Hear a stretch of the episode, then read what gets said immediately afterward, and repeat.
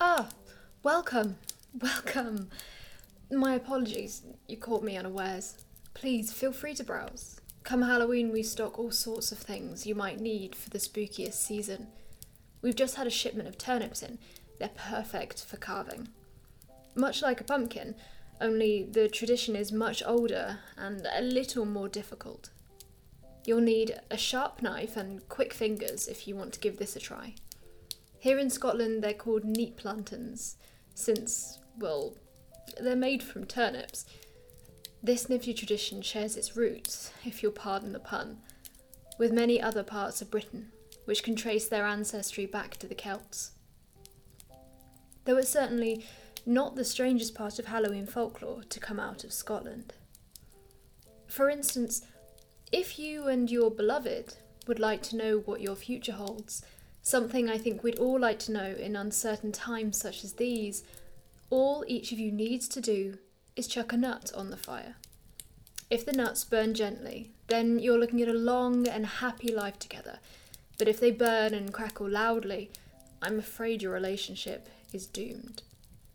Or perhaps you haven't yet found love. Not a problem. Just plant yourself a batch of kale with plenty of time to grow to be picked on the 31st of October. The kale, or castocks, you pull will determine the height and figure of your future spouse, and if, when you pull, the roots come out covered in soil, you'll be glad to know that they will be rich. I can neither confirm or deny, however, whether or not your lover will turn out to be green, and if you choose to purchase kale seeds from us, I'm afraid we can't guarantee when or where you will meet the love of your life.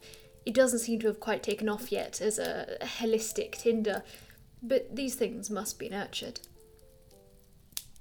Scotland has all sorts of interesting traditions, most of which have grown out of the Celtic festival of Samhain, much like those of England, Ireland, and Wales, though there are a few that the Scots reserve solely for themselves like the Witchcraft Act of 1735, which was only abolished in the 1950s and which made it illegal to eat pork pies or pastries on Halloween.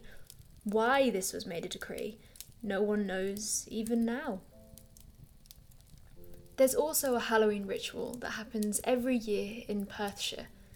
Supposedly the oldest unbroken Celtic ritual still being enacted every year. The story goes that a Celtic creation deity and her family sought shelter from the rain in a small hut in the middle of a glen. Here they were greeted with the utmost kindness and hospitality, and the goddess chose to bless a number of stones for the family, which brought prosperity and fertility to their land. Those stones can be found still in Perthshire today. The hut and stones are the only remaining shrine to the Celtic goddess Cailleach, and every year they are placed in the hut to be kept safe for the winter. Then, on Beltane, the 1st of May, or May Day, celebrated to mark the coming of spring and beginning of the growing season, the stones are brought back out to ensure the prosperity of the land.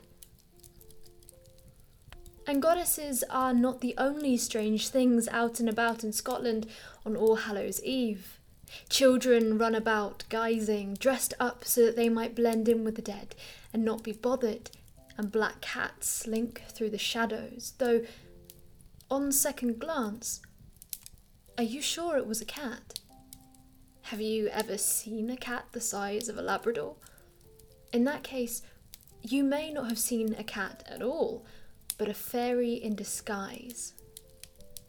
The Catsith are members of the fair folk who describe themselves as large black domestic felines with a white splotch on their chest, like a full moon.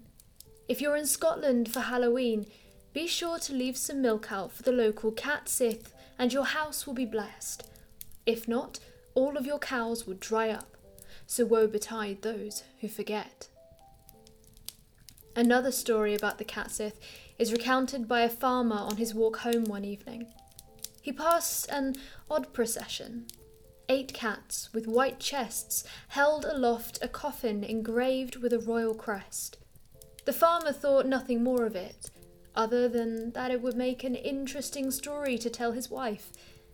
When he did so, his own black cat, curled and purring by the hearth, stretched and stood, and perhaps for the first time, the farmer noticed a large white splotch on the animal's breast. The cat then stood and said, almost to itself, Old Tom is dead, and I must be king, and left through the window, never to be seen again. Scarier than the catsith is the Sluagh, supposedly the spirits of mortals who had died and remained on the earth, stealing innocent souls. It's said that these creatures flew in from the west, and that all windows and doors facing that direction need to be barred if someone lies dying in a house. It was a yearly tradition in the Hebrides to break the biers that would normally be used to transport the dead. This would stop the Sluagh from stealing away souls at the time of year when the wall between the worlds of the living and the deceased was at its thinnest. But there I go again. Sorry to keep you, but do let me know if you need anything. Until next time.